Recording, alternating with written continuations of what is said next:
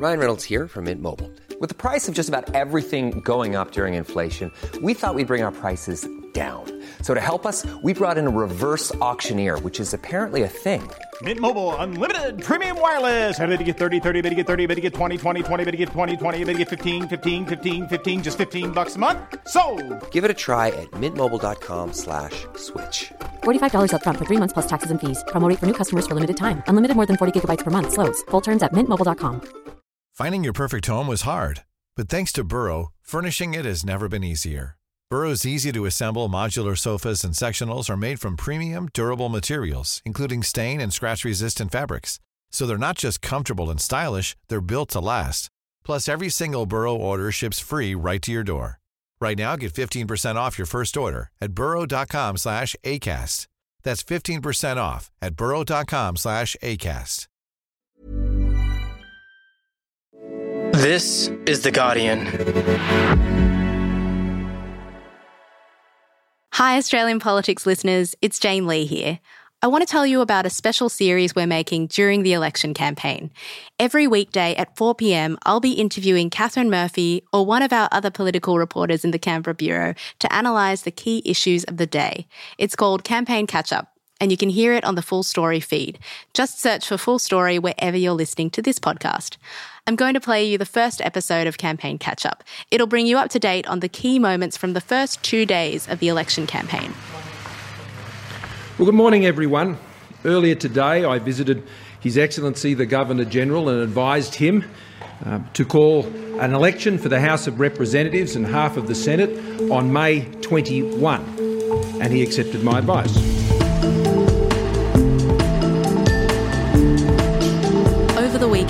After months of speculation, the Prime Minister finally called the election. I love this country, and I love Australians. And I know Australians have been through a very tough time. I'm Jane Lee, and this is the Campaign Catch Up, a new podcast from Guardian Australia. Every afternoon until polling day, I'll be here telling you everything you need to know about the 2022 federal election. Here's how the first two days have played out. Well, this election is a choice between the proven economic and financial management of my government that has taken us through the worst economic crisis since the Second World War and a Labor opposition that is unproven, untested, and unknown. Both Scott Morrison and Labor leader Anthony Albanese spent their first full day on the campaign trail chasing votes in marginal seats they're hoping to flip. The Prime Minister travelled to Nowra on the New South Wales south coast to support the Liberal candidate for Gilmore, Andrew Constance. But he was dogged by key criticisms of his leadership. Constance famously said that Morrison deserved the hostile reception he received from locals during the Black Summer bushfires in 2019. And do you believe that seeing as you were a Liberal speaking out at that time, that that carried weight given it started a decline in the trust and faith of people in the Prime Minister? Mate, um, the community crying out for some positive stuff here, right? We, we can't reverse history here, but Morrison also spent much of the day defending his Education Minister, Alan Tudge, who stepped down from duties after his affair with his former staffer was revealed. If he didn't do anything wrong, why is she getting half a million bucks? And if uh, he did, why is he still in cabinet? Morrison confirmed that Tudge would continue to have a place in his cabinet if the coalition wins the election, despite a report from News Corp that the Department of Finance is negotiating a more than $500,000 payment to the staffer. First of all, I can't confirm that report, and I'm not aware of anyone who else who can. Who can. I mean, that's a private matter between uh, Ms. Miller and the Department of Finance. So that's. Meanwhile, in Tasmania, Wherever I go, people know me. Grew up in public housing. Uh, no one gave me a leg up in life. I'm an example, I think, of uh, what Australians want for their kids, is what my mum wanted for me. Labor leader Anthony Albanese was in Launceston in the seat of Bass, which the Liberal Party holds by just 0.4%. Do you know the official cash rate off the top of your head? Oh look, we, we can do the old uh, old Q and A stuff over fifty But do you different know it? over over 50, 50 different figures. While there, the Labor leader was asked questions on the rising cost of living, a key issue for voters in this election. What's the national unemployment rate? National unemployment rate at the moment uh, is uh, I think it's 5.4. uh. Uh, sorry, I, I'm not sure what it is. and later apologised. Earlier today, I made a mistake. I'm human. But when I make a mistake, I'll fess up to it and I'll set about correcting that mistake. I won't blame someone else, I'll accept responsibility. That's what leaders do. Today, I'll be speaking with our political editor, Katharine Murphy, on what these first two days tell us and what the next six weeks are going to look like. It's Monday, the 11th of April.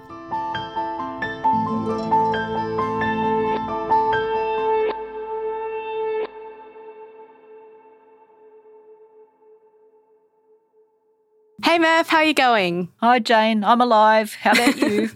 yeah, just just about. I want to ask you, how have both Labor and the coalition framed the contest that's between them for the next six weeks? Uh, basically, Scott Morrison is framing his pitch to voters as better the devil you know. He's saying, uh, Look, I know you don't love me, but I've done this stuff. I've been good on the pandemic. The country is poised for economic recovery. And if you stick with me, I will finish the job I started. Uh, Anthony Albanese is sort of slightly twofold. He's saying, We are ready to govern. We're ready. It's time. That's sort of the first leg. And the second leg is, Dear God, not three more years of this. I mean, he's saying it more politely than that, but that's basically the bottom line. He's saying, look, they've been a terrible government. You can't possibly give them another go. I mean, you and your team are obviously watching all of these media appearances very closely, as are the staff of of both leaders. Um, how how would you say? What's your assessment, Murph? How would you say the two leaders have performed on day two of the campaign? The sort of weaknesses of both were on display in the opening sorties. Morrison just can't quite unshackle himself from uh, the inconveniences of his past. And again, if we sort of put ourselves in the minds of voters at the moment, the voters who are have had enough of Morrison, they're in that place because of the record, because of things like Andrew Constance saying to Scott Morrison, "You're terrible" during the, the bushfires, because of, uh, I guess, the the end point of the Me Too reckoning in Parliament, which is sort of what the Tudge issue plays back into.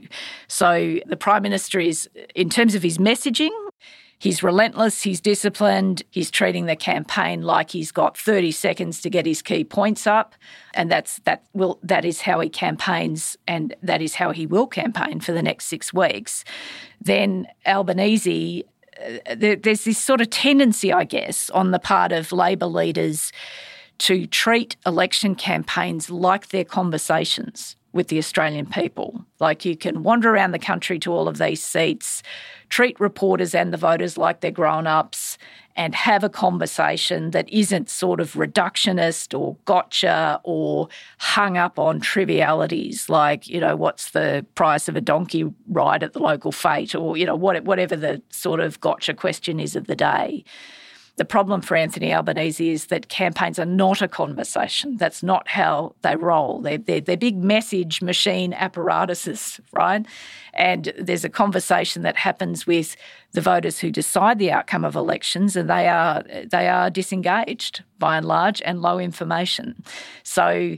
Anthony, the weakness, I guess, of Anthony Albanese's uh, first day on the hustings was this tendency to just assume that this is a conversation. This is not a conversation. This is literally a 30 second battle every day that someone wins and someone loses. And, and that's just about the Labor campaign, I guess, getting battle ready for what's going to play out uh, on the hustings over the next six weeks. Murph, we're going to hear much more from both major parties during this campaign. But since the last election in 2019, we've also had far more prominent independent candidates enter the political ring. How could they influence the outcome of the election this time around? We saw this dynamic in uh, in 2019 as well. We did see the rise of uh, of independents uh, and the success of independents in some of the contests around the country, Zali Steggall being the obvious case in point, that sort of teal independence movement is much larger and much well organised than it was in the 2019 contest. And it's not only the teal independents, there are micro parties. In northern Tasmania, uh, Jacqui Lambie is a massive phenomenon in the northwest. So, uh, this sort of weariness and disaffection after three hard years, which is sort of being you know, refracted through politics in a way. This sort of sense of, oh God, really, you know, it's has it got to be like this? Uh, so in that environment, independence and micro parties become attractive to disaffected voters. So we're going to spend a lot of time, I think, over the next six weeks looking at that main head-to-head contest between Scott Morrison and Anthony Albanese. That's that will take the lion's share of attention. But look, it's possible this this election is close enough for those people who were just flagging there, the independents and the micro parties, to become kingmakers in a new parliament, in either determining the next government of the country directly in a in a minority government negotiation or indirectly by where their preferences end up going, to which party they end up going to. In, the problem Anthony Albanese's got as the as the campaign opens is that he hasn't converted the disaffection to his own column as yet. The national opinion polls show that Anthony Albanese is ahead, right? But the national opinion polls are exactly that. They're a snapshot of national sentiment. They're not a barometer of what is going on in the 15 or so marginal seats that will determine the outcome of the next election. There, Albanese has got to move disaffection with Morrison into the Labor column. And that's and he hasn't achieved that at the opening of the campaign. And so that again sort of creates more pressure on the Labor leader to not fluff opportunities, to, to be very clear about his pitch for the day, both positive and negative, and, and set about landing it. Thanks so much, Murph. We'll see you next time. Absolutely my pleasure, Jane. That's your campaign catch up for today. We'll be back tomorrow at 4 pm. You can listen to more episodes of Campaign Catch Up every weekday on the Full Story podcast feed. Just search for Full Story wherever you get your podcasts. Thanks for listening. This episode was produced by Joe Koning and me, Jane Lee. The executive producers are Miles Martignoni and Gabrielle Jackson. See you tomorrow.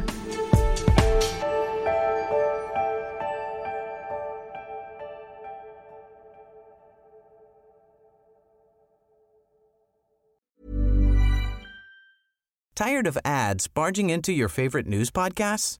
Good news. Ad-free listening is available on Amazon Music for all the music plus top podcasts included with your Prime membership. Stay up to date on everything newsworthy by downloading the Amazon Music app for free or go to amazon.com slash news ad free.